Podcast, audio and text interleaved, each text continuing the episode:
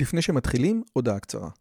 אם אתם אוהבים את הפודקאסט הזה, אתם כנראה אנשים ממש מיוחדים ומרתקים. אז אם בא לכם לפגוש עוד אנשים כמותכם, וגם אותי, וגם את רלי, אנחנו עושים מפגש עוקבים שלישי. ביום חמישי, בתאריך ה-9 למאי 24, בין השעות 7.5 ל-11.5, אנחנו הולכים לקיים מפגש עוקבים שלישי בבית שלי בנופים בשומרון. מה בתוכנית?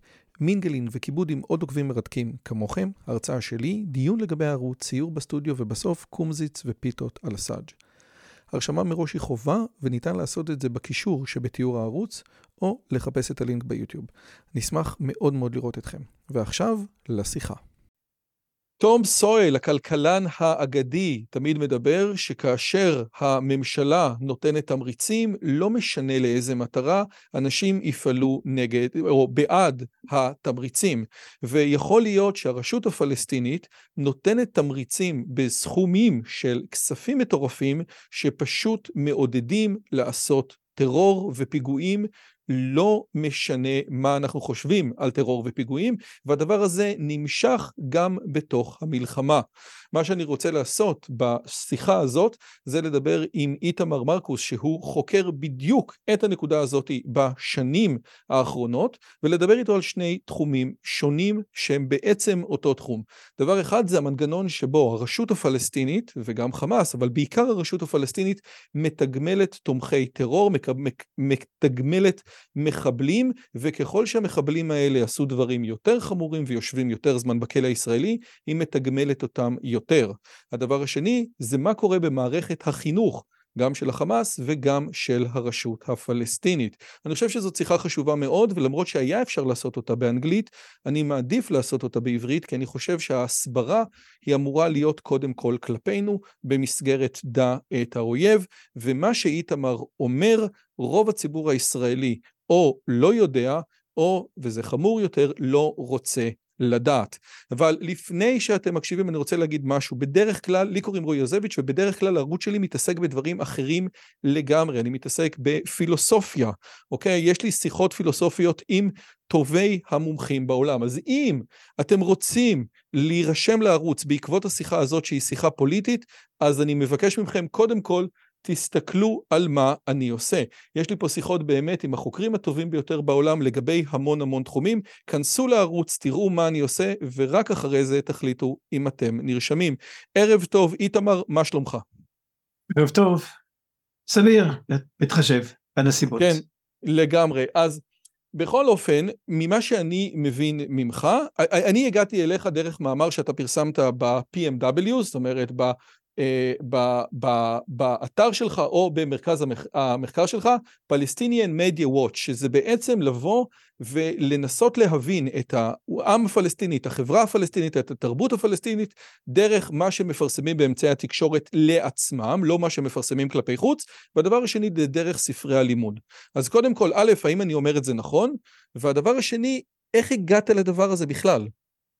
כן, קודם כל זה נכון מאוד, אנחנו לא חוקרים את התקשורת, אה, אנחנו חוקרים את החברה הפלסטינית במיוחד, מאחר ומדובר כאן בתקשורת אה, בבעלות של הרשות הפלסטינית, כל המינויים הבכירים בתקשורת הם מינויים של הרשות הפלסטינית, אה, לא מופיע שם דברים שהרשות הפלסטינית לא מעוניינת בהם, כך שכשאנחנו רוצים לראות את הנשמה ואת הלב של הרשות הפלסטינית, אנחנו פשוט מקשיבים אה, למה שהם אומרים, אה, ואנחנו רואים את כל הרעיונות ואת כל השיחות עם, אה, עם בכירי הרשות ונציגיהם.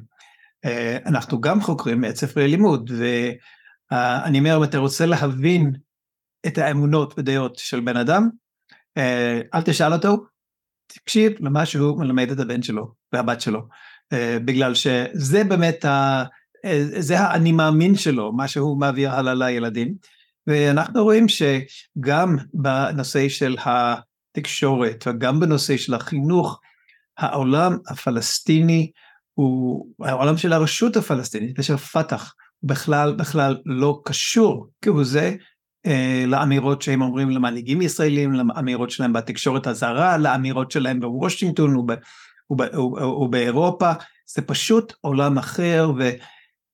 הלוואי, הלוואי אילו ממשלות ישראל היו מקשיבים לנו ומקשיבים ל, לרשות הפלסטינית, מה שהם אומרים בינם לבין עצמם כל השנים, הייתי בטוח שלא היינו מגיעים למצב שאנחנו בו היום. אז אני רוצה לתת איזושהי דוגמה, רק כדי שנבין, ששאלו את ערפאת לגבי הסכמי אוסלו, למה הוא עושה אותם, הוא נתן, אני שכחתי את השם המדויק בערבית, אבל הוא אמר שזה הסכמים כמו שמוחמד עשה עם החבר'ה של מכה או של מדינה, שאמר לא יתקוף אותם אחרי, למשך כמה שנים, למשך חמש שנים, ואחרי שנתיים שהוא התעצם, הוא בעצם שחט את כולם. זאת אומרת, התקשורת הפנים פלסטינית שונה לגמרי, או תקשורת הפנים ערבית שונה לגמרי ממה שהם אומרים כלפי חוץ. אני רוצה לשאול אותך קודם כל, לפני שאני מגיע להבדל בין הרשות ובין החמאס, עד כמה אתם מתעסקים גם בסושיאל מדיה, ואני אסביר למה הדבר הזה מעניין אותי. בהקשר הזה, יש פה הרבה, יש פה היום סוג של ויכוח בחברה הישראלית לגבי איפה חמאס נגמר ואיפה מתחיל העזתי הבלתי מעורב. יש הרבה מאוד עזתים שהגיעו לטבח, גם בבארי וגם במקומות אחרים, וזה לא כל העזתים. אבל הנקודה שלי, שאני מנסה לדחוף אותה, זה שאנחנו שמים ברשתות החברתיות דברים שיגרמו לחברים שלנו לראות אותנו באור חיובי. והחברים של אותם עזתים שהעלו לרשתות החברתיות את הזוועות, הם העזתי הממוצע. ואם עזתי שם תיעוד שלו טובח ביהודים, הוא יודע שהחברים שלו שמייצגים את הציבור הערבי בעזה יתלהבו ויעודדו. כמה אתה בודק גם מה שהולך ברשתות החברתיות, או בעיקר מתעסק במדיה הממוסדת, נגיד ככה? אנחנו אה, גם בודקים את הרשתות החברתיות, אנחנו אפילו, אה, קודם כל הרשתות החברתיות של ההנהגה הפלסטינית, של משרד של הנשיאות, של משרד החינוך, אנחנו בודקים את כל הדברים האלו. בנוסף, אנחנו עשינו לאחרונה אה, מיפוי של כל, כל הטלגרם של חמאס וכל הטלגרם של, של פת"ח, ועשינו מספר העוקבים אצל כולם, ומתברר שבטלגרם לפחות המספר ה... העוקבים או חברים אה, בערוצים השונים של חמאס הרבה יותר גדול אה, משל של פת"ח, אה, אבל לא צריכים ללכת כל כך רחוק.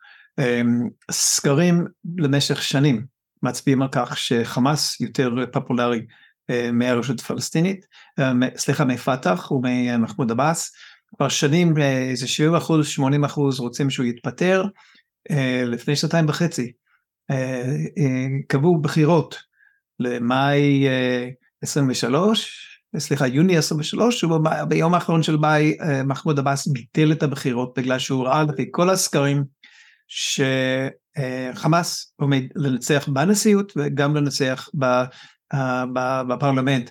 כך שהיינו עכשיו עם, עם רשות פלסטינית מנוהל על ידי חמאס בשני המקומות.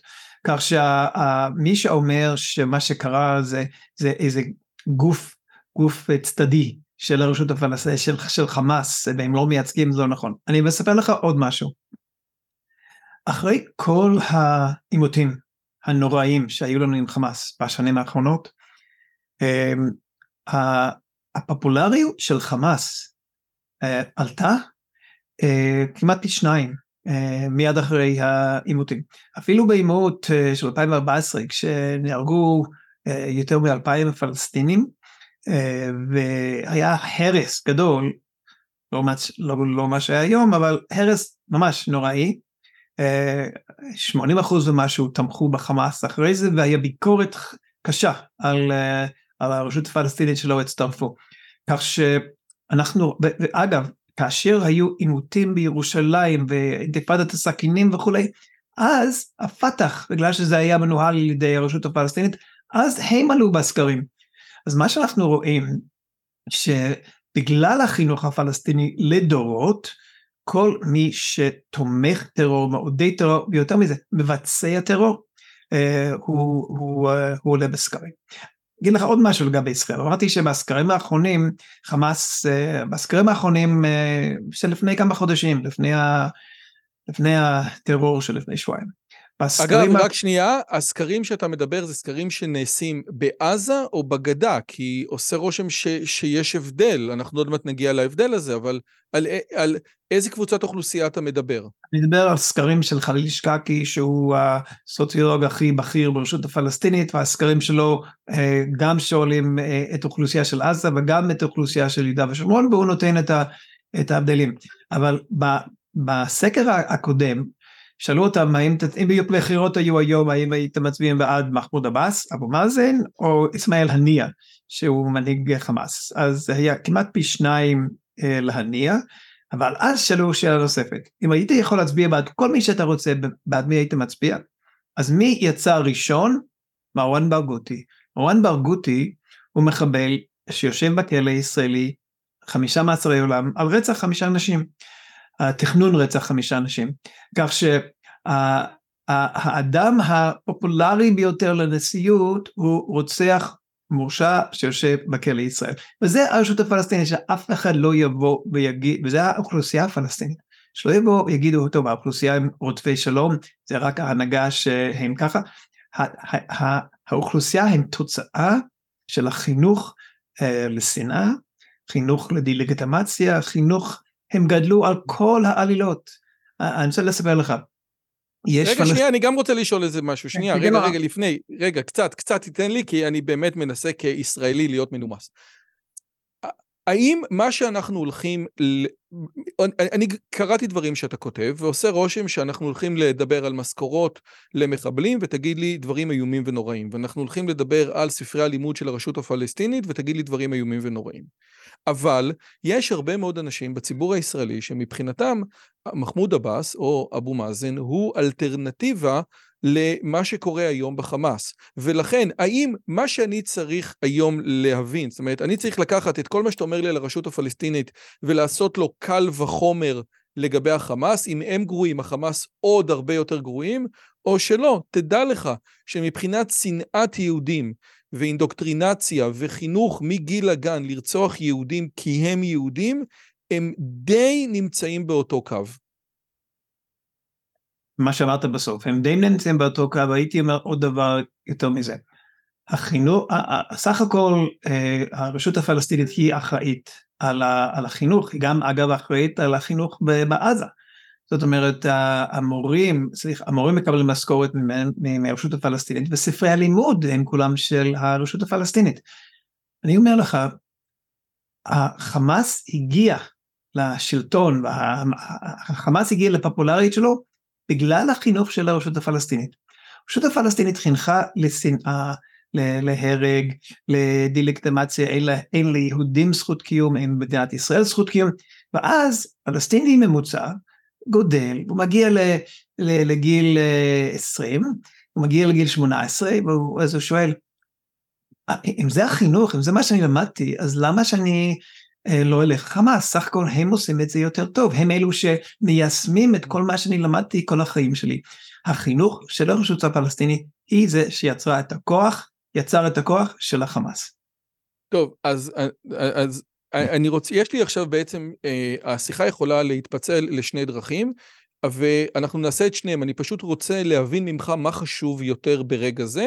האם לפי דעתך יותר נכון שקודם כל נדבר על נושא המשכורות, שברגע זה הרשות הפלסטינית, כמו במאמר שפרסמת, משלמת כמעט החודש 2 מיליון ו-800 אלף דולר לאותם מרצחי חמאס מהפיג... מהמלחמה האחרונה, מהטבח האחרון, או שקודם כל נתחיל בסוגיית החינוך, ואז נגיע לסוגיית התשלומים. מה לפי דעתך יותר דחוף בנקודת הזמן הזאת? אה, התשלומים אה, הם, הם דחופים להיום, והספרי חינוך חשוב מאוד כשנבין למה הגענו לאן שהגענו ולמה זה קרה. אז בוא רק שנייה, אז, אז אני רוצה להבין, אתה אומר במאמר שעוד פעם, שאני גם התייחסתי אליו בשיחה שלי עם יובל נוח, לגבי יובל נוח הררי, שבעצם יובל נוח הררי מפריד בין חמאס ובין עזתים, ואני אומר, תקשיב, זה לא נכון. אתה אומר מספרים מטורפים. הרשות הפלסטינית משלמת 2 מיליון ו-800 אלף דולר, והיא רק החודש, 780 אלף דולר, כן? פחות או יותר, אנחנו, אל, אל תתפוס אותי על המילים.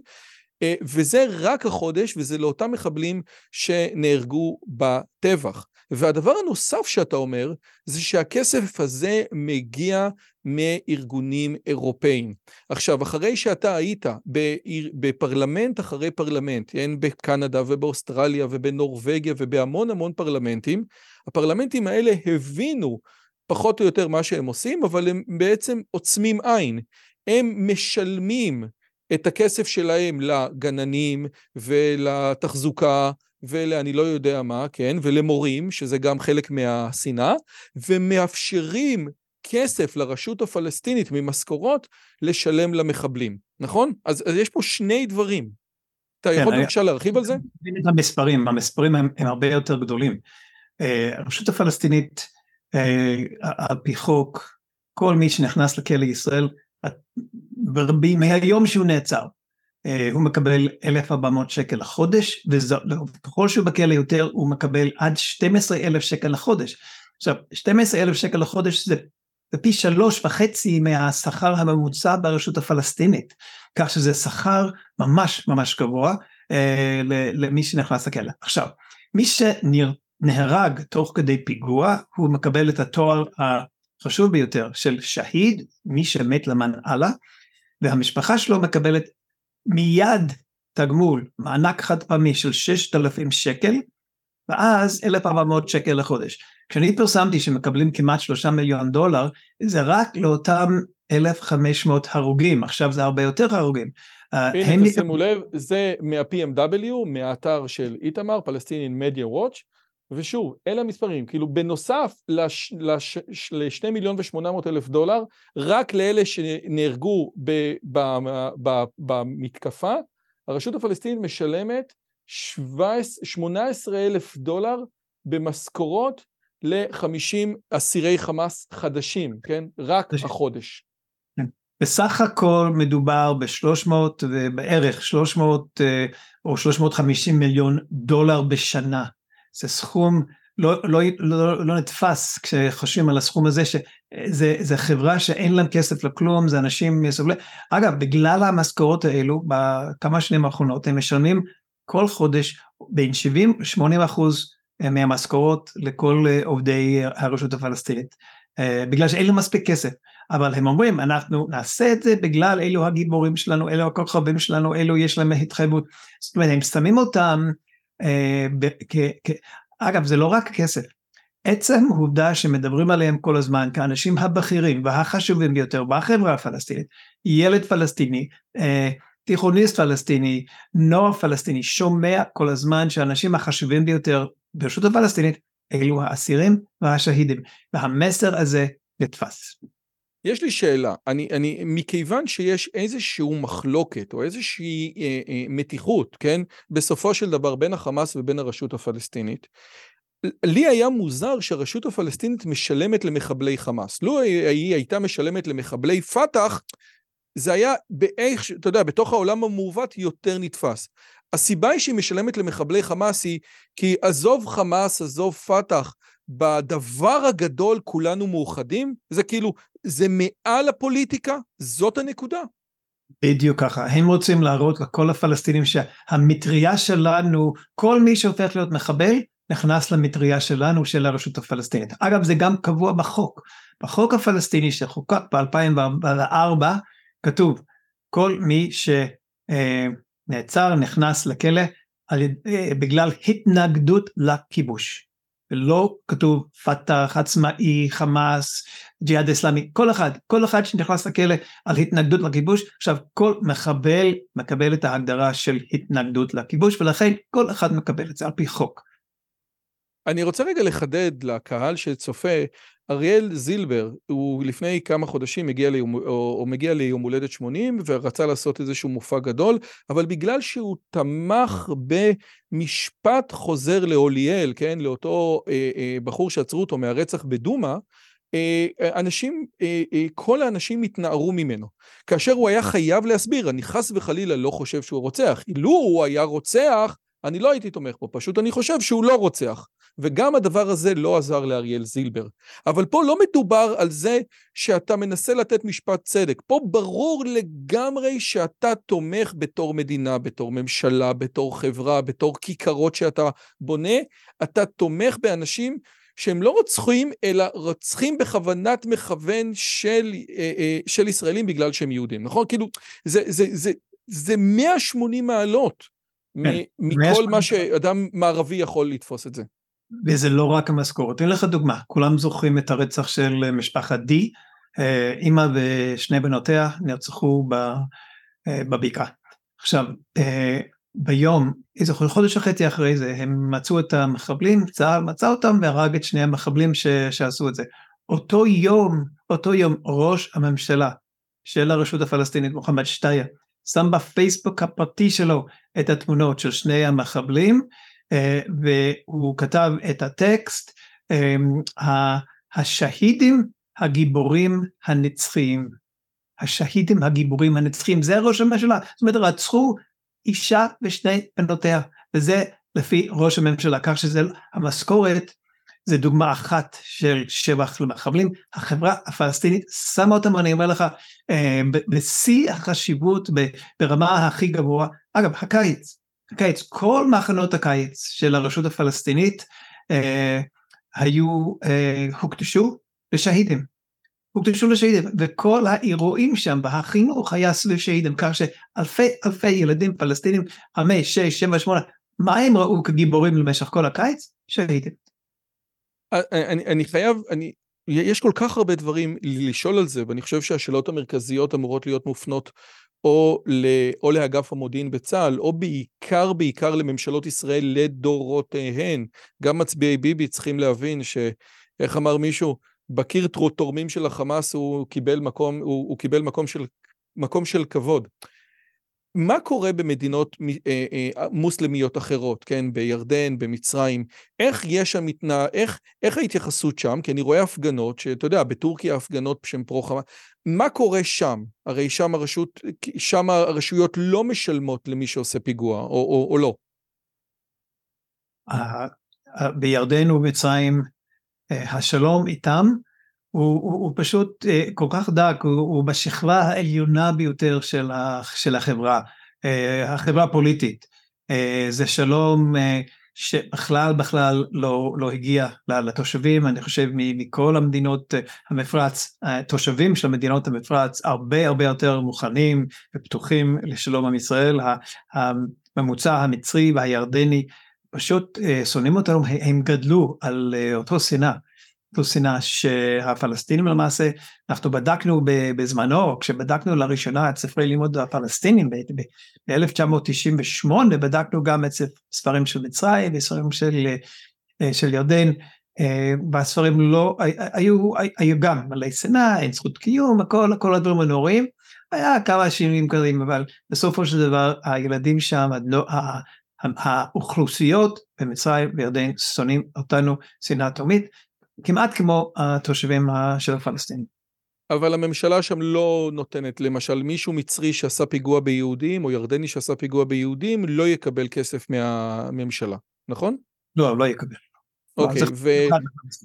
עכשיו, מה שמעניין אותי, וזה דיברנו בשיחה המוקדמת שלנו היום, הבוקר, אתה עובר מפרלמנט לפרלמנט ומראה את הדברים האלה, כן? זאת אומרת, והדברים האלה הם, הם ברורים, ואתה אומר לפרלמנטים באירופה או בקנדה או באוסטרליה, תקשיבו טוב, זה כסף שלכם. אם אתם חושבים שעם הכסף שלכם הם עושים אה, מעבדות בכימיה כדי אה, לקבל פרס נובל, זה לא נכון. הם משלמים משכורות למחבלים, וכמו שאמרת, תשלום המשכורות הוא רק חלק מתוך פולחן האישיות של רצח יהודים. מה אומרים הפרלמנטים באירופה? איך הם מצדיקים בפני עצמם את העובדה שהם ממשיכים גם, בחוד, גם בחודש הזה להזרים כסף? אולי לא לחמאס, אבל לרשות הפלסטינית שעליה אנחנו מדברים פה. אוקיי, okay, אני אספר קודם על ארבע תגובות אה, ממש אה, תקינות. דיברתי בפרלמנט אה, בהולנד, שבועיים אחרי זה הצביעו בפרלמנט 96-54 להפסיק את המימון לרשות הפלסטינית, וזה נפסק. היו חברי פרלמנט מאוסטרליה במשרד שלי, בביקור, נתתי להם הרצאה, הסברתי על המשכורות, שלושה שבועות אחרי זה הראש, ראש הממשלה הודיע ש... מקפיאים את זה, צריכים לקבל תשובות מהרשות הפלסטינית, אחרי זה קיבלו תשובות, היא אמרה, התשובות לא מספקות, אנחנו מפסיקים את המימון.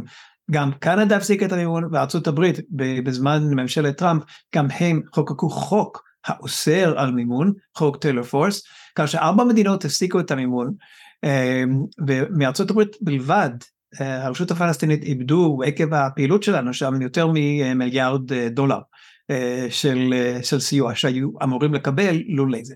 עכשיו, במדינות האחרות, אם מדובר בנורבגיה, בשוודיה, באנגליה, איזה תקופות, לפעמים הם עושים איזה הקפאה, אבל בסופו של דבר היו לי שני דברים.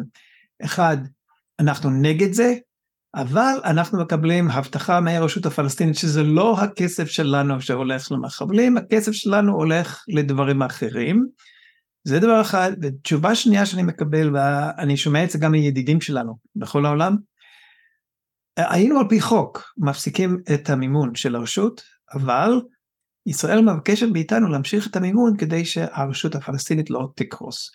כך שאלו שני התשובות שאני מקבל, ולכן רוב המדינות עדיין אה, מממנות, אבל להגיד עוד משהו, מהשנה שאנחנו אה, פרסמנו את זה, מצאנו את זה, גילינו את זה, פרסמנו את זה ב-2011, אה, אותו שנה כל המדינות עדיין תמכו בתקציב הכללי של הרשות הפלסטינית, נתנו להם את הכסף. שנה אחרי זה 90% מהכסף כבר לא הלך לרשות אלא הלך לפרויקטים. זאת אומרת הם הבינו שאי אפשר לתת כסף בקופה הכללית שלהם, אז כל אחד מצא לו איזה פרויקט, אם זה לממן מורים, אם זה לבתי חולים, אם, אם כל דבר אחר, בגלל שהבינו שזה דבר פסול, אתה לא יכול, אבל אני אסביר להם בסופו של דבר, זה, זה עסקה נוראה, אתם משלמים כמו שאתה אמרת, אתה משלם על המורה, אתה משאיר להם כסף לשלם על המחבלים. מאיפה באמת ההכנסות של הרשות מגיעות כדי לשלם, כמו שאתה מדבר, 350 מיליון דולר, זה הרבה מאוד הכנסות. נניח, ש, נניח שאירופה וארצות הברית בממשל ביידן חוזרים ומשלמים, וכל אחד לא רוצה שהכסף שלו ממש ילך למחבלים, בסופו של דבר אמור להיכנס כסף אחר לרשות. א', מאיפה הוא נכנס, ודבר שני, האם זה מספיק כדי לשלם לא רק את המשכורות מחבלים, אלא 70 אחוז ממשכורות המחבלים, כמו שאמרת. כן, uh, הם מקבלים כסף קודם כל ממיסים שהם גובים בעצמם. שנית, הם מקבלים הרבה הרבה כסף, uh, מאות מיליונים של, שישראל גובה על יבוא, על uh, דלק, אנחנו גובים מיסים עבורם ואנחנו מעבירים להם, כך שהכסף הזה גם הוא, הוא חלק, מרכיב מאוד חשוב של הכסף, וגם מדינות, מדינות תורמות, אפילו שירדו התרומות. אגב, היה שר האוצר הפלסטיני התלונן אה, לפני אה, שנה בערך, שנה וחצי, הוא אמר, ב-2011 היינו מקבלים 1.3 אה, מיליארד דולר בשנה, עכשיו אנחנו מקבלים 300 מיליון, זאת אומרת ירידה של מיליארד בשנה בתמיכה, ואז הוא האשים את כל מיני גופים בישראל, הוא אמר, גופים בישראל שמאשימים אותנו בהסתה. כמובן זה אנחנו, ואנחנו מאוד שמחנו שכל כך הצלחנו באמת. לא, ברוך השם, ברוך השם, דבר גדול.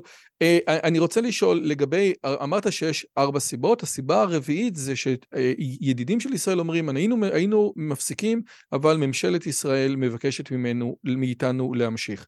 א', אני, אני רק תענה לי בכן ולא, ואז אני אגיע לשאלה האמיתית שאני רוצה לשאול, לפי דעתך זה באמת נכון? זה מה שממשלת ישראל מבקשת? כן, אה, ואני יכול להגיד לך עדות. אה, אחרי שהצלחנו להעביר את חוק טיילור פורס בארצות הברית, ששוב, אוסר על מימון של הרשות הפלסטינית, אה, בכנסת שמעו, ובכנסת אה, ועדת החוץ וביטחון אה, רצה לחוקק מה שהם בסופו של דבר קראו חוק הקיזוז, שמהכסף של המיסים שתיארתי לפני דקה, של להוריד כל חודש את הסכום שמעבירה הרשות הפלסטינית לאסירים. אז הזמינו אותי, אני באתי לוועדת החוץ וביטחון, הכנתי מצגת, הצגתי להם את כל, את כל האינפורמציה על, על המשכורות, ואז הייתי נוכח, הוזמנתי לכל הישיבות של ועדת החוץ. אני חייב לספר לך שכל חברי הכנסת, אגב, היוזמים של החוק היו אה, אבי דיכטר וגם אלעזר שטרן, ליכוד, יש עתיד. זאת אומרת, היה מקצה לקצה. אה, וכולם, כל חברי הכנסת מכל הסיעות תמכו בחוק הזה שיקזז. מי התנגד? לכל הישיבות הוזמנו אה, נציגים של משרד הביטחון. משרד הביטחון כל הזמן לא רצה קיזוז. בוא נעשה חצי קיזוז, בוא נעשה קיזוז כזה שכל חודש יצטרכו לאשר את זה. הם לא, הם לא היו מוכנים, הם רצו, הם פחדו, הם, הם, הם דאגו לרשות הפלסטינית בגלל שהיה לה את, ה, את הקונספציה המוטעית לדעתי, מוטעית לחלוטין, שהפלסטינים, הרשות הפלסטינית היא הרע במיעוטו ולכן צריכים לתמוך בהם, אבל זה כמובן, אני, אני חושב שזו טעות ויטלית. אוקיי, okay, אז, אז אני רוצה רגע לקחת את זה אה, לנקודה הזאת. כאילו, בסופו של דבר הייתה לי שיחה אתמול עם דן שפטן, והוא אמר, הממשלה או ההנהגה יכולה לעשות עד גבול שבעצם מה שהעם רוצה, כן? ההנהגה לא יכולה ללכת נגד העם בצורה בלתי רגילה. לו יצויר, כן? לו יצויר, כן? אני לא יודע מה סלים פיאד רצה לעשות, אבל לו יצויר שהיום, אה, מחר אבו מאזן משתנה ב, בשנתו ואומר, תקשיבו טוב, אנחנו הולכים לדרך חדשה, ולא יותר תומכים במי שרצח או מי שבכלא. אנחנו מתנגדים לדבר הזה. זה באמת משהו שממה שאני מבין, מדרך ממה שמשרד הביטחון אומר, יגרום לזעזוע שיפיל את הרשות ממש, נכון? הרשות הפלסטינית בכוונה תחילה הפכה את נושא של המשכורות לדבר שאחר כך הם יוכלו להגיד בדיוק את זה למשרד הביטחון הישראלי ולפוליטיקאים הישראלים. הם הפכו את זה לקוז סלברה של החברה הפלסטינית אה, עד כדי כך שהם יודעים שהם לא יכולים ללכת אחורה עכשיו זה כמו אה, אדם שאומר כל יום אומר זה הדבר הכי חשוב זה הדבר הכי חשוב זה הדבר הכי חשוב מחנך את ילדיו ככה ואז יום הוא לא יכול לחזור בו אז הם בכוונה תחילה עשו את זה אני אומר קבלה תחילה בגלל שביום שאנחנו גילינו את זה, זה היה, זה היה דבר שהיה קיים שנים, אה, והם עשו את זה בשקט. ב-2011, אה, למה פרסמו מאמר, ואנחנו ראינו את זה מיד, הם פרסמו מאמר בגלל שמחמוד עבאס, אבו מאזן, החליט להעלות את המשכורת ביותר מ-100 אחוז. ובגלל שזה עיתון של הרשות, הם רצו לשבח אותו על זה שהוא עשה את זה, אז הם פרסמו את זה. אבל כשאני ראיתי את זה, הייתי בהלם. מיד עשיתי, uh, כתבנו מחקר על זה, מיד פרסמנו את זה, זה היה בעמוד ראשון של הג'רוזלם פוסט, לא של העיתונים הישראלים, uh, בעברית, מיד נסעתי לקונגרס, uh, חודשיים אחרי זה, נתתי אז לפני חברי קונגרס והצגתי את זה להם, אחרי זה עשיתי מדינה מדינה באירופה, זה פשוט, זה, זה היה הזוי שמתגמלים מחבלים, ואני חייב לציין שמדינות אחרות התעוררו הרבה יותר מהר משישראל, אפילו שהעברתי את כל האינפורמציה למשרד החוץ וכולי וכולי. אז עוד מעט אני אגיע לסיפור הזה. בינתיים, בשיחה המוקדמת שלנו, ואגב, רק זה אומר כמה שאנחנו מתכוננים לכל שיחה. אם אתם רוצים, אתם מוזמנים להיכנס גם ליוטיוב שלי, לראות מה אני עושה. יש לנו גם קורסים, קורס בינה מלאכותית, קורס ב...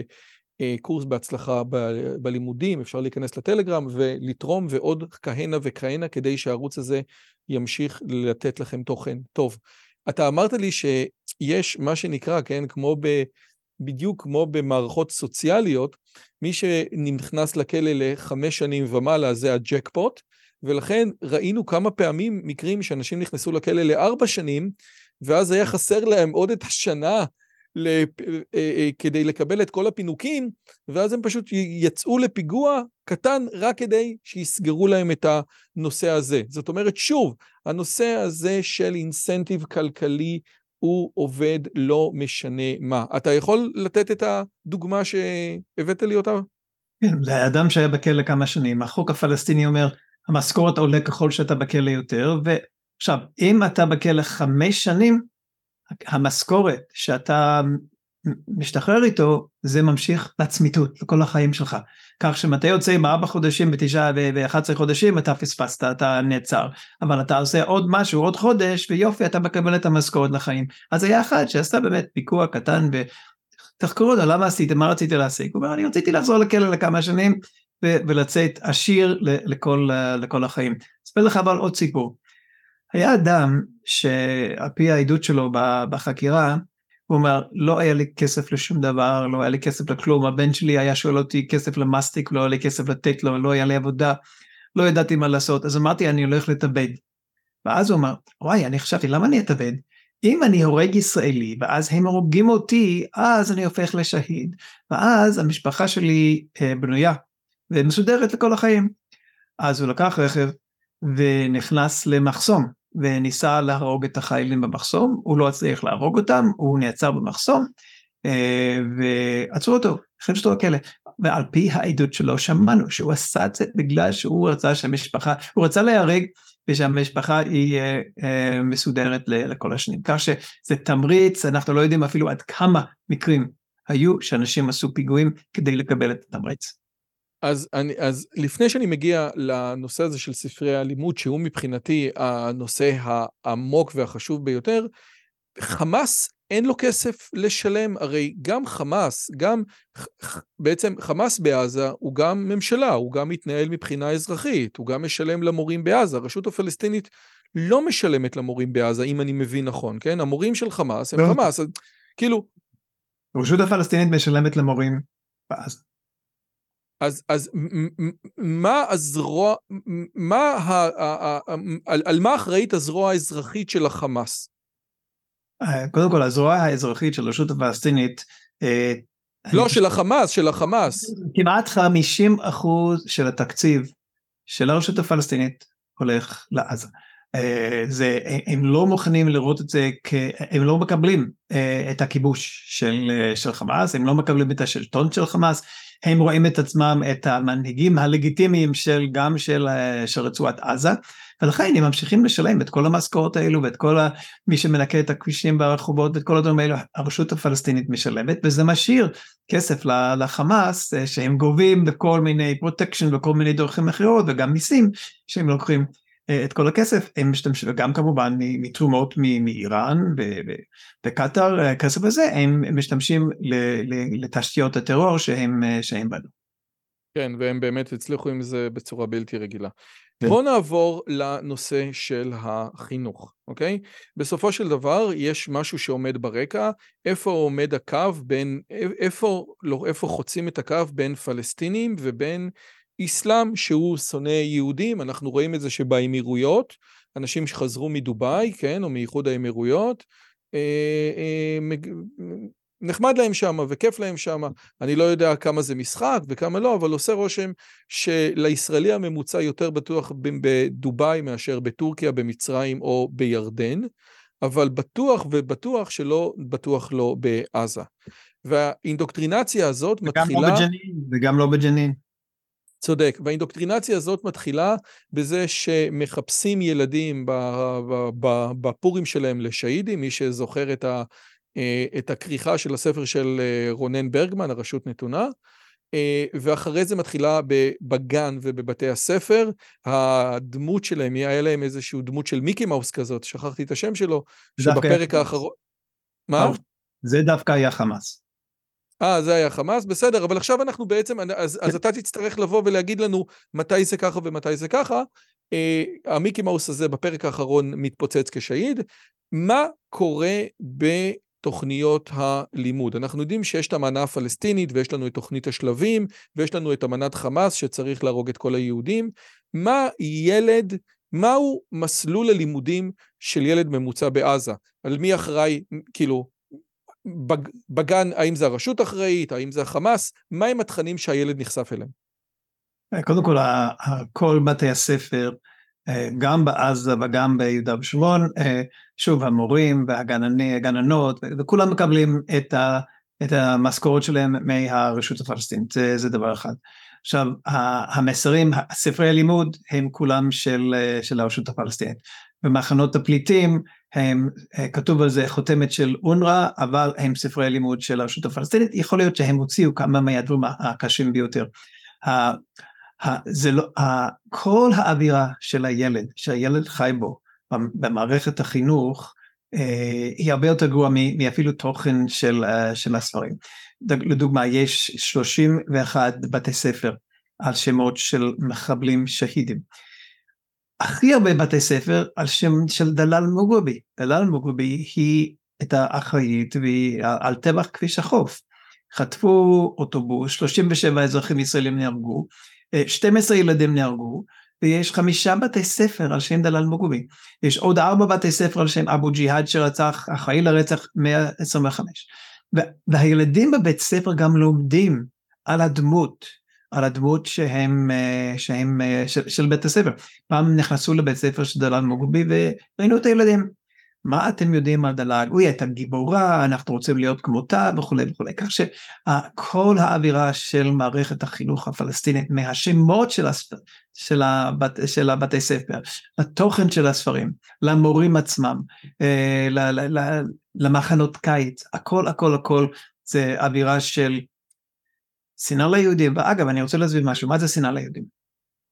הם מחנכים אותם שהישראלי הממוצע, כל שאיפתו זה להרוג פלסטינים, ילדים פלסטינים. היה פעם במחנה קיץ, פעם היו מספר פעמים, אה, במחנות קיץ פלסטינים ובבתי ספר ראינו אה, הצגות, ילדים משחקים אה, חיילי צה"ל והפלסטיני, פעם זה היה הפלסטיני שעובד אדמה, פעם זה היה פלסטינים אחרים, והשחקנים הישראלים באים ורוצחים ורוצחים ורוצחים, וכל הפלסטינים בורחים והחיילים צוחקים. זה מסר, הילד גודל על פחד, פחד, הוא גודל על הישראלי רוצה להרוג אותי ולכן, לכן אני יכול ללכת. את האמירה היהודית, הבא להורגך, השכם בהורגו, הפלסטינים מלמדים את זה היטב, הם מלמדים את הילדים שלהם, אנחנו הבאים להרוג, ולכן יש להם זכות של הגנה עצמית ללכת ולהרוג יהודים וישראלים מראש, זה דבר ראשון. יש לי שאלה. כן. מה שאתה אומר, היה, סליחה שאני אומר ש, שמה שאתה אומר זה לא הגיוני, אבל זה טירוף מוחלט, כן? מה שאתה אומר היה יכול להיות הגיוני, לו היה חיץ גדול מאוד בין עזה ובין ישראל.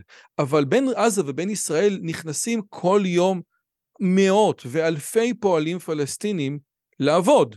ולכן אני שואל, אותם פועלים פלסטינים שבאים בבוקר, כן, לעבוד בישראל, וחוזרים לא מתים בערב, יום אחרי יום, ומקבלים משכורות מהישראלים שהם, אתה יודע, אומנם משלמים 600 שקל לחמאס על כל אישור כזה, אבל מקבלים משכורות שהן הרבה מעבר למשכורות הממוצעות בעזה. הם לא, הם, עזוב, הם לא צריכים לספר את הסיפור, אבל איך יכול להיות שאלפים יוצאים מעזה לישראל כל יום ואותם אלפים חוזרים?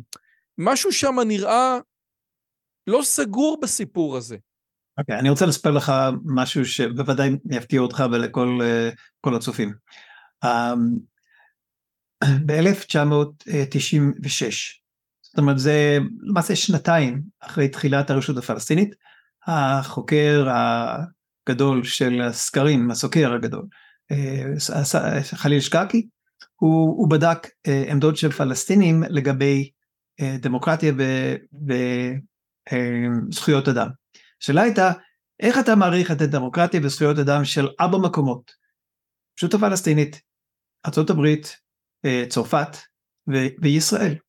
אז 50% מהפלסטינים, וזה, תשוב, זה 96, זאת אומרת, 30 שנה אחרי הכביכול כיבוש הנורא של ישראל את יהודה ושומרון ועזה.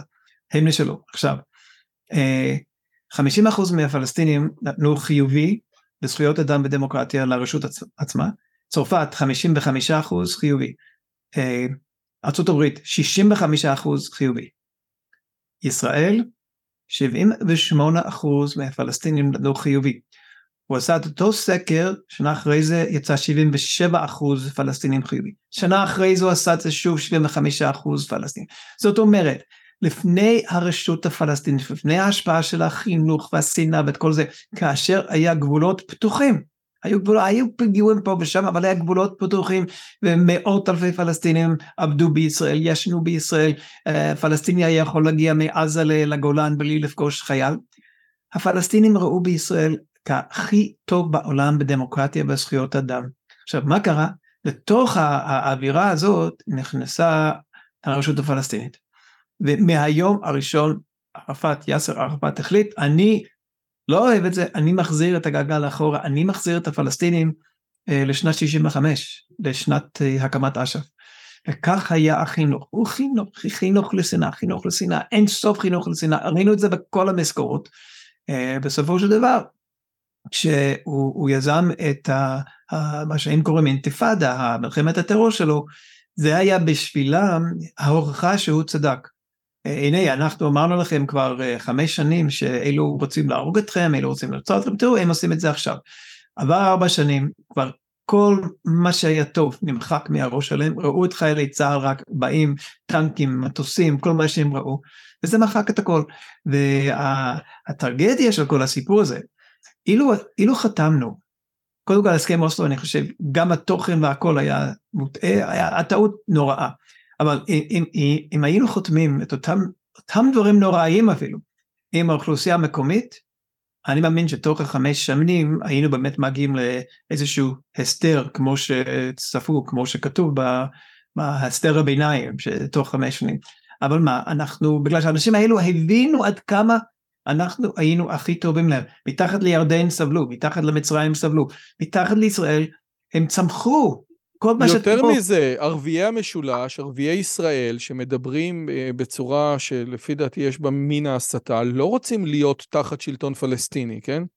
זאת אומרת, אגב, אני חושב שערביי ישראל מבינים שאם הפלסטינים יבואו להשמיד את המדינה, זה לא שהם ישירו אותם, כן? זה, זה, יש גם שנאה בין, בין הפלסטינים ובין ערביי ישראל. זה שערביי ישראל קוראים לעצמם פלסטינים זה אחד, אבל, אבל uh, uh, זאת לא אהדה דו-כיוונית. אני צודק? אתה צודק ואני רוצה להגיד לך, לפני מספר שנים היה סקר בירושלים, במזרח ירושלים, פלסטינים נשאלו, פלסטינים, אזרחי ישראל הפלסטינים וגם מי שלא היה לו אזרחות, אה, תושבות. אה, אם יהיה הסכם שלום, האם הם רוצים להיות אה, בצד הישראלי או בצד הפלסטיני. אז רוב גדול אמר, שאני לא זוכר את המספר, אבל רוב גדול אמרו שהם רוצים להיות מתחת לשלטון ישראל. ואז הם נשאלו, אם, אם, אם מזרח ירושלים יהיה חלק מהמדינה הפלסטינית, האם אתה רוצה להישאר בבית שלך, או אתה רוצה לעבור אה, למקום אחר בתוך ישראל.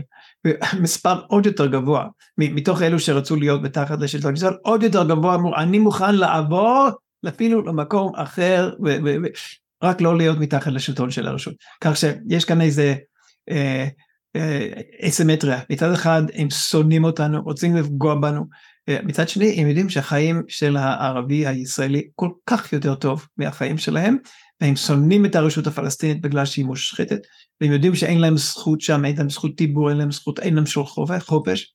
אצל ישראל זה אחרת. אז יש להם... אבל השנאה עדיין הרגה, אבל, אבל שוב, אתה מספר לי, שוב, אתה מספר לי שב-96, זאת אומרת, לפני שהתחילו אה, אה, לפני שהתחילו הסכמי אוסלו, לפני שהכל קרה, אנשים חשבו שישראל זה המקום שבו יש זכויות אדם יותר מארצות הברית, יותר מצרפת, כן? וככל שהזמן עובר זה יורד ויורד ויורד. נכון. והאינתיפאדה, כמו שערפאת הביא את זה על העם שלו, הביא אותם להבין שבאמת ישראל מבחינתם זה רק מטוסים וטנקים. ולמרות זאת, סליחה שאני שואל אותך שוב, עד השביעי לאוקטובר אלפי פלסטינים יצאו מעזה לעבודה בישראל כל יום וחזרו בערב. הדבר הזה בעצם עבר, כאילו, האזרח, הילד הפלסטיני שלומד על שנאה ואבא שלו חוזר הביתה עם כסף מישראל יום אחרי יום, יום אחרי יום, יום אחרי יום, הילד, איך הילד הזה לפי דעתך, ממה שאתה מבין, מסביר לעצמו את הדיסוננס הזה? הדיסוננס הוא פשוט מאוד, בגלל שיש אה, כמה, שני מיליון או שניים וחצי מיליון אנשים בעזה וכמה אלפים מגיעים לישראל. אה, זה לא מספיק אה, אנשים כדי באמת להשפיע על אוכלוסייה רחבה. ייתכן מאוד שבאותם בתים, באותם בתים זה אחרת, אבל יש סיפורים אגב, היה, היה איזה סיפור של ילד מעזה, שהיה איזה בעיה בלב, אז הגיע לבית חולים בישראל, ובילה שם כמה חודשים טובים, אני כבר לא זוכר כמה, אה, יחד עם אמא, אמא שלו, אה, עד שעשו ניתוחים, והכל היה חינם וכולי וכולי, בסופו של דבר הילד שהיה חולה והיה מת בעזה, הבריא, והכתב הזה שראה בזה כסיפור של שלום וצילם את הכל וראיינו אותם כל הזמן, בסוף הוא שואל אותה מה את רוצה מהבן שלך, והתשובה שלה הייתה אני רוצה שיהיה שהיד. וזה הרג אותו, זה הרג אותו, הוא חשב שהוא יוצא איזה סרט כאן על, על איך לקדם דו-קיום בפלסטינים, והנה זה אפשרי, והיא רוצה שיהיה שהיד. כך שיש משהו אה, ב, ב, בלאומיות, במיוחד הלאומיות הדתית, עוד לא דיברנו על זה אפילו, הלאומיות הדתית היא בעייתית ביותר, אם אתה רוצה אני יכול גם לפתח את זה. יש כאלה שאומרים שהלאומיות הדתית בעייתית בכל מקום, גם אצל היהודים, אבל עושה רושם שיש איזשהו הבדל אינטרינזי. לפני שאנחנו מגיעים ללאומיות הדתית, הרבה פעמים עכשיו יש עניין להשוות את זה, להשוות את מה שקורה לנאצים, ובאמת בנקודות מסוימות מייקל שרמר, שהוא הפאבלישר של סקפטיק מגזין נתן נקודה מעניינת, הוא אומר הנאצים שעשו את מה שהם עשו כי הם חשבו שזה אה, נכון לנקות את העולם מיהודים, עדיין הבינו בלב שזה לא יצטלם יפה ולכן היה להם את האיינזנס גרופן כדי לכסות והיה להם, אה, וכאשר הם הפסידו הם שרפו את הארכיונים, הם הבינו שכאשר העולם יראה את מה שהם עשו הם יצאו ממש לא טוב. לעומת זאת אומר מייקל שרמר שחוקר שואה 30 שנה פה זה היה אחרת, העזתי הממוצע היה שונה, והוא לא רק שאמר שזה יהיה בסדר, הוא אפילו העלה את זה ברשתות החברתיות. אני רוצה לאמת אותך, או לשאול אותך לגבי תיאוריה שרובנו מכירים לגבי הנאצים, שזה תליינים מרצון בשורותיו של היטלר, של דניאל גולדהגן, שבעצם אומר, תקשיב טוב, הנאצים לא היו יכולים לעשות את זה אם שנאת היהודים לא הייתה מושרשת עמוק עמוק בעם הגרמני, בין אם תגיד המיתולוגיה ובין אם תגיד דברים אחרים. כמה התיאוריה הזאת של גולדהייגן מת, מתכתבת עם הציבור העזתי הרגיל, מה, ש, מה שהיום בצה"ל מנסים בכוח לכנות אותו ציבור בלתי מעורב. וכמה באמת העזתי, כל עזתי שהיה יכול, וכל, אם היו לצורך העניין הסעות, כן, לטבח בבארי, האם הרוב המוחלט של העזתים, ממה שאתה מבין מהמחקר שלך, היו, היו, עולים, על, היו עולים על ההסעות האלה? יש, אה, יש, יש את התמיכה הפסיבית. אה, הרוב הגרמנים הם לא היו יוצאים אה, למחנות ריכוז לרצוח יהודים, אבל תמכו מרחוק, תמכו בשתיקה, ידעו מה שקרה ותמכו. אני חושב ש... לא יודע כמה, אין, אין ספק שרוב העזתים, רוב רובו הגדול העזתים שמחו על מעשי הטבח שקרו, אין ספק בזה. Uh, כמה אחוזים היו מוכנים בעצמם להשתתף בדבר כזה, זה קשה לדעת. ו... אבל, אבל אתה יכול לבוא ולהגיד שרוב הנשים העזתיות היו, שמח... היו עושות עוגיות, זאת אומרת, כן. ב... עזוב, עזוב נניח לטבוח, פשוט לעשות עוגיות כדי לחלק, להגיד איזה יופי, נכון? אנחנו לא רוצים את זה רק בעזה, לא ראינו את זה, ראינו את זה אצל מנהיגי פת"ח ביהודה ושומרון, שעלו לטלוויזיה בשמיני לחודש, יום אחרי זה, כבר ידעו מה שקרה שם, אה, ידעו על הטבח, איש פת"ח עלה בטלוויזיה הפלסטינית, הוא אמר קמנו הבוקר לבוקר של ניצחון, לבוקר של שמחה, לבוקר של גאווה. טלוויזיה פלסטינית, וככה זה היה יום אחרי יום בטלוויזיה הפלסטינית. עד שהמלחמה בעזה הפך להיות אחרת, אז הם הפכו את זה, אנחנו הקורבן. אבל בימים הראשונים, כשהם הבינו עד כמה ישראלים הם הרגו, המספרים עלו כל יום, הם פשוט חגגו את זה אצל הרשות הפלסטינית, כולם, כולם חגגו את זה. עד uh, שמחת תורה, היהודים פה התווכחו ביניהם לגבי האם הם מדינת תל אביב או מדינת יהודה, האם צריכים להיות יהודי או דמוקרטי.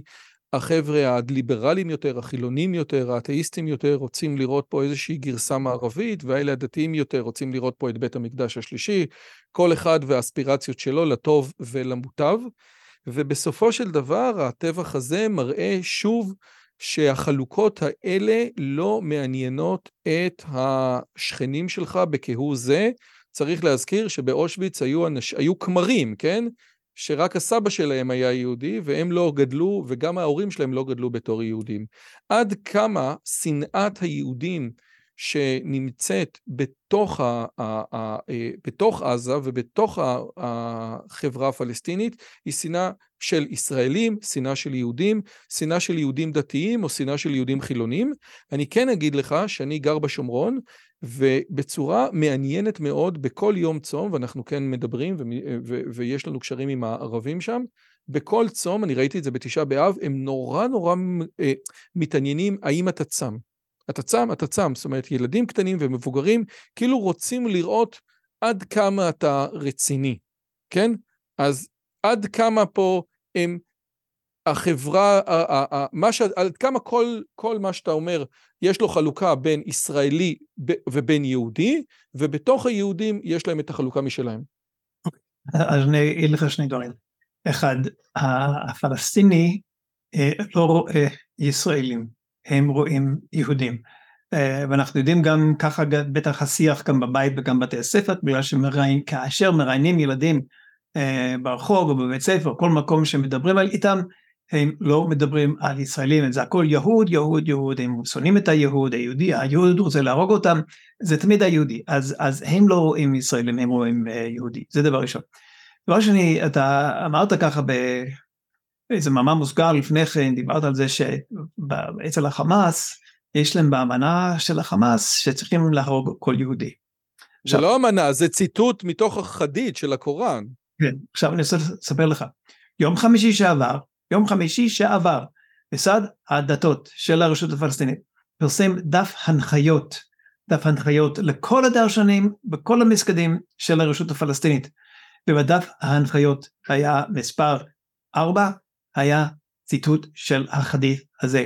החדית' הזה אומר, לא יבוא יום הדין, לא יבוא, בוא נגיד יום תחיית המתים, הגאולה של העולם, עד שיילחמו המוסלמים ביהודים ויהרגו אותם, היהודים יתחבאו מאחורי עץ ואבן, והעץ ואבן יגידו, אה, אה, עבד עלה... מי שרוצה את האמנה של החמאס, היא גם אה, מופיעה בספר הזה, של חבר טוב, לקסיקון חמאס של גיא אביעד. כן. או... יש יהודי מאחורי בוא הרוג אותו. זה הפתח הוציא את השבוע שעבר, תהרוג כל יהודי שבעולם. אז כך שאתה בא ואומר את זה חמאס ואני טוען כל הזמן, זה בדיוק אותו דבר, גם הפתח להפך זה יותר ישים, זה, זה, זה היה אמור להיות בכל הדרשות של ימי שישי בשעבר. אז שוב, יכול להיות שהפת"ח והחמאס מתייחסים אחרת לחיג'אב, יכול להיות שהפת"ח הוא כן. קצת יותר חילוני בנקודות מסוימות, יכול להיות שיש להם התייחסות שונה לנשים, למודרנה, ולמרות זאת, לגבי אה, שנאת היהודים הם תמימי דעים, ולא מעניין אותם אם אתה חילוני, אם אתה דתי, שום דבר אחר. מה שאגב באמת אתה יודע, הרבה אנשים אומרים שהזהות הפלסטינית היא זהות אה, אה, אנטי, זאת אומרת, היא רק מוגדרת דרך שנאת היהודים, כן? האם, לפי דעתך, מהמחקר שלך, יש משהו בקולקטיב הפלסטיני שאם, שיישאר אם תוציא ממנו את שנאת היהודים? אני מגדיר את זה קצת אחרת, הזהות הפלסטינית היא בעיקר אה, קורבן. אה, אנחנו קורבן, היהודים אה, אה, הורגים אותנו, היהודים גנבו את האדמה שלנו, היהודים אה, עושים ניסויים אה, על האסירים שלנו, היהודים מרעילים את המים שלנו, זאת אומרת הכל הכל אלו דוגמאות של קורבן, אז הזהות שלהם אני קורבן, הייתי פליט, אני, זה הסיבה שהיום החשוב שלהם בשנה, זה היום הנכבה, זאת אומרת הם קורבן, זה הזהות שלהם, אני מסכן, עכשיו מי שמסכן מותר לפגוע במי שעשה אותו למסכן, ולכן זה כל כך מסוכן כל המסכנות הזאת. אני מסכן בגלל כל הדברים האלו ולכן יש לי זכות להתנגד, כזה הביטוי שלהם, ולהילחם נגד כל מי שגרם לי את כל הסבל הזה. וזה גם חלק מהווק והפרוגרסיביים, וזה הסיבה שה-BLM לוקח חלק בתוך הסיפור הזה, אבל זה כבר מעבר לנושא הזה. אבל... הקורבן, העניין של הקורבן, בוא נגיד, בוא ניקח משפט, במשפט בארצות הברית. אה, אני יודע ששם זה מקובל, אה, נניח אדם מורשע באיזה עבירה, אה, אונס, ואז אז מצד אחד יש את העבירה, מצד שני יש עונש. בטיעונים לעונש אדם יכול לבוא ולומר אני כשהייתי ילד אני נאנסתי ואני הייתי קורבן וכל הסיפור של הקורבן והשופטים לוקחים את זה בחשבון בטיעונים לעונש. כך שהסיפור הזה של קורבן זה כבר מוכר בעולם שקורבן יש לו זכות להתנגד וזכות להרוג וזכות להגיב ולכן הרשות הפלסטינית צריכים רק לשכנע את העולם ואת העם שלהם שהם קורבן ולכן הכל, הכל חפשי הכל פתוח לנו. ולכן, ולכן שווה מאוד להבין למה במקומות כמו הרווארד, שהגישה הפרוגרסיבית רדיקלית של הווק, כן, כל כך נכנסה לתוכם, אין להם אלא לקחת את הצד הפלסטיני גם תוך כדי התעלמות מוחלטת מהעובדות. אני חייב לשאול אותך שאלה, אני רוצה כבר להתחיל לסכם את הדיון שלנו. לו יצויר שכל מה שאתה אומר נכון, ואני בטוח לגמרי שאתה יכול לגבות אותו עם מסמכים מפה להרצליה. איך יכול להיות, א', האם לפי דעתך, לאורך הזמן, בשנים שאתה עובד, ממשלות ישראל נטו להקשיב למה שיש לך להגיד? כי מבין השיטים הבנתי שלא. האם עכשיו אתה רואה איזשהו שינוי? ועושה רושם, וזאת השאלה השנייה שלי, שאם כל מה שאתה אומר זה נכון, להגיד או לחשוב בתור תוכנית עבודה שעבאס ייכנס או שהרשות הפלסטינית היא פרטנר שיכול להיות לנו טוב במקום החמאס, זה באמת טמטום מוחלט. כן, זה נכון, זה טמטום מוחלט, אבל אני אגיד לך מה, איך התייחסו בממשלות ישראל. אז קודם כל, עבדנו. אה, עם כמעט כל ממשלות ישראל, הממשלה הראשונה של אה, נתניהו, אה, כאשר הוא יצא לשיחות וואי בארצות הברית, אנחנו נתנו לו המון המון חומר, עבדנו מאוד קרוב למשרד שלו, הקימו את מה שקראו אז ועדה למניעת הסתה, זה הוועדת משא ומתן עם ישראלים, פלסטינים ואמריקאים, אני הצגתי, הוא מינה אותי גם לייצג את ישראל במשא ומתן. עכשיו, לאורך כל התקופה שלו אז ולאורך כל התקופות של נתניהו כראש ממשלה, הוא השתמש הרבה הרבה מאוד בחומרים שלנו, אבל למטרות הסברה בחוץ לארץ. הנציגים שלו, היועצים שלו היו מבקשים חומר מאיתנו והם היו פשוט מציגים את זה, מציגים סרטונים לדונלד טראמפ ולעוד נשיאים, הנה תראו מה הם, למטרה של הסברה בלבד. פנימית הוא לא, אף אחד מהם לא, לא הבין מה המשמעות, לא מבין משמעות שיש לנו חברה פלסטינית שגודל על השנאה אה, והם בסופו של דבר... אתה באמת חושב, סליחה על השאלה, שאתה אומר לא מבין, כי נתניהו היה, כי נתניהו עם כל הביקורת שיש עליו מכל צד, ובחלקה הגדול היא מוצדקת, אף אחד לא מבקר אותו שהוא בן אדם טיפש. כן, אף אחד לא שמעתי שמבקר את נתניהו שהוא טיפש. קשה לי לראות, אתה מבין?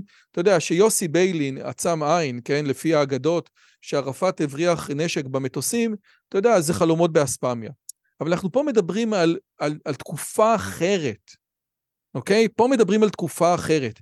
באמת, לפי דעתך, ממשלת ישראל לא הבינה את המשמעות של ספרי לימוד עם אינדוקטרינציה של בתי ספר על שם מחבלת? היא לא הבינה את זה? הם השתמשו בזה למטרות הסברה בלבד. אה, הם לא לחצו, אה, הם לחצו דרך אמריקאים, דרך האירופאים לשנות את ספרי הלימוד.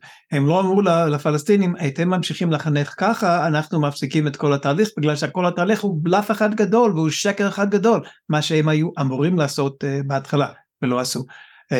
לפי דעתך, היום אתה רואה משהו שהוא שונה, טיפה דברים שמשתנים? אני מניח שמהיום והלאה הכל יהיה אחרת. אנשים יבינו מה שסיפרו לנו ומה ש, שנאמר לנו, צדקו כל הזמן, צדקו כל הזמן. אם אתה מגדל דור בכזה שנאה, הוא חושב שהוא עושה דבר ראוי והירואי וצודק בזה שהוא טובח ב, ביהודים, בגלל שהוא יודע שאם ליהודי היה הזדמנות, הוא היה עושה את זה גם אליו קודם. לכן זה מוצדק. אה, וזה מה שצריכים להבין, ואני מקווה מאוד שעכשיו יפנימו את זה. עכשיו, לגבי הרשות הפלסטינית כפרטנר, הרשות הפלסטינית, כפי שאמרתי בהתחלה, אני חוזר על זה, היא זו שיצרה את כל הכוח של החמאס. היא זו שיצרה את החמאס. חמאס היה תנועה קטנה, חינכו, קיבלו כל הדור, קיבלו אה, חינוך של הרשות הפלסטינית, אז אמרו, בוא נלך לדבר האמיתי, נלך לחמאס. אז עם, אה, עם זה ה... כמו שהתלמיד הטוב ביותר בבית ספר מגיע לאוניברסיטה, כן? בדיוק ככה, זה בדיוק ככה. כן, הוא אמר, אני אלך לאוניברסיטה אמיתית, ולא ל... עכשיו, יש אנשים, יש אנשים, uh, אני אומר, uh, שדואגים באמת לעם שלהם, לתושבים שלהם, המוכתרים של הקברים, יש אנשים שאפשר לעבוד איתם.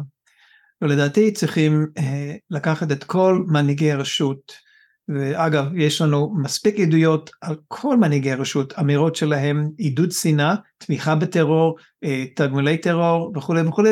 ומה, ולחזור לאמירויות ולחזור למודל האמירויות של קדר?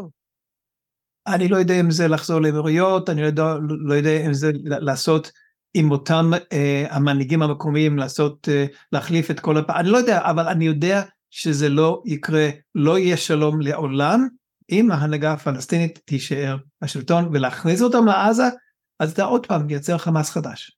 אוקיי, okay, אז יש לי שאלה אחרונה, ואז אנחנו נשאל את השאלות שאני שואל כל מרואיין וכל אורח שלי.